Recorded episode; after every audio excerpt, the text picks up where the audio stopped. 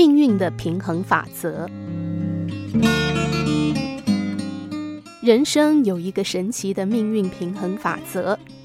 一个天天喝牛奶的人，无论喝的牛奶有多好，他的身体永远比不过天天给他送牛奶的工人。同样的道理，一个天天送牛奶的人，无论多么卖力的工作，他的收入永远比不过天天在家喝牛奶的客户。这就是神奇的平衡法则。上帝总以公平的方式维持他的平衡。有这样的一个故事。从前有两个人，一个富贵体弱，一个贫穷强壮。两个人彼此相互羡慕。有钱人羡慕穷人的健康，穷人羡慕有钱人的财富，甚至有钱人愿意拿全部的财富去换取穷人的健康，穷人愿意拿身体健康换取富人的财富。他们的心愿被天神知道了。于是帮忙实现了他们的愿望，富人从此一贫如洗，拥有了健康；穷人从此富甲一方，变得体弱多病。从那之后，两个人开始过他们渴望的生活。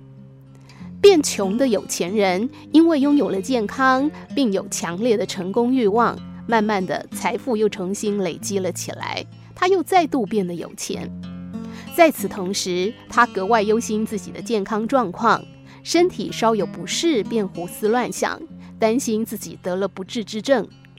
巨大的精神压力下，原本健康的身体慢慢又出现了病症，他又过起了之前那种有钱多病的生活。至于那位变成了富翁的有钱人，坐拥巨额财富之后，同时又担心自己体弱多病，这辈子会花不完这些财富。想想这些家产可是自己牺牲了健康换来的，如果生前不好好享受，一旦离开人世，那就太亏了。于是他开始大把大把花钱，想尽办法让自己过得舒适。不久之后，财产被他挥霍殆尽。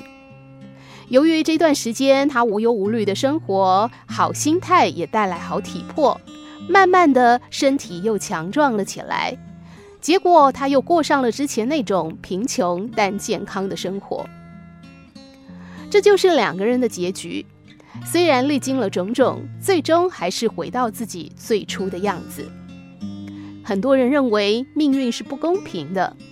有人富有，有人贫穷；有人健康，有人卧床；有人轻易地取得成功，有人屡战屡败。但是在各种不公平的背后，总有一只无形的手在做调节。它每给你关上一扇门，就给你打开另外一扇窗。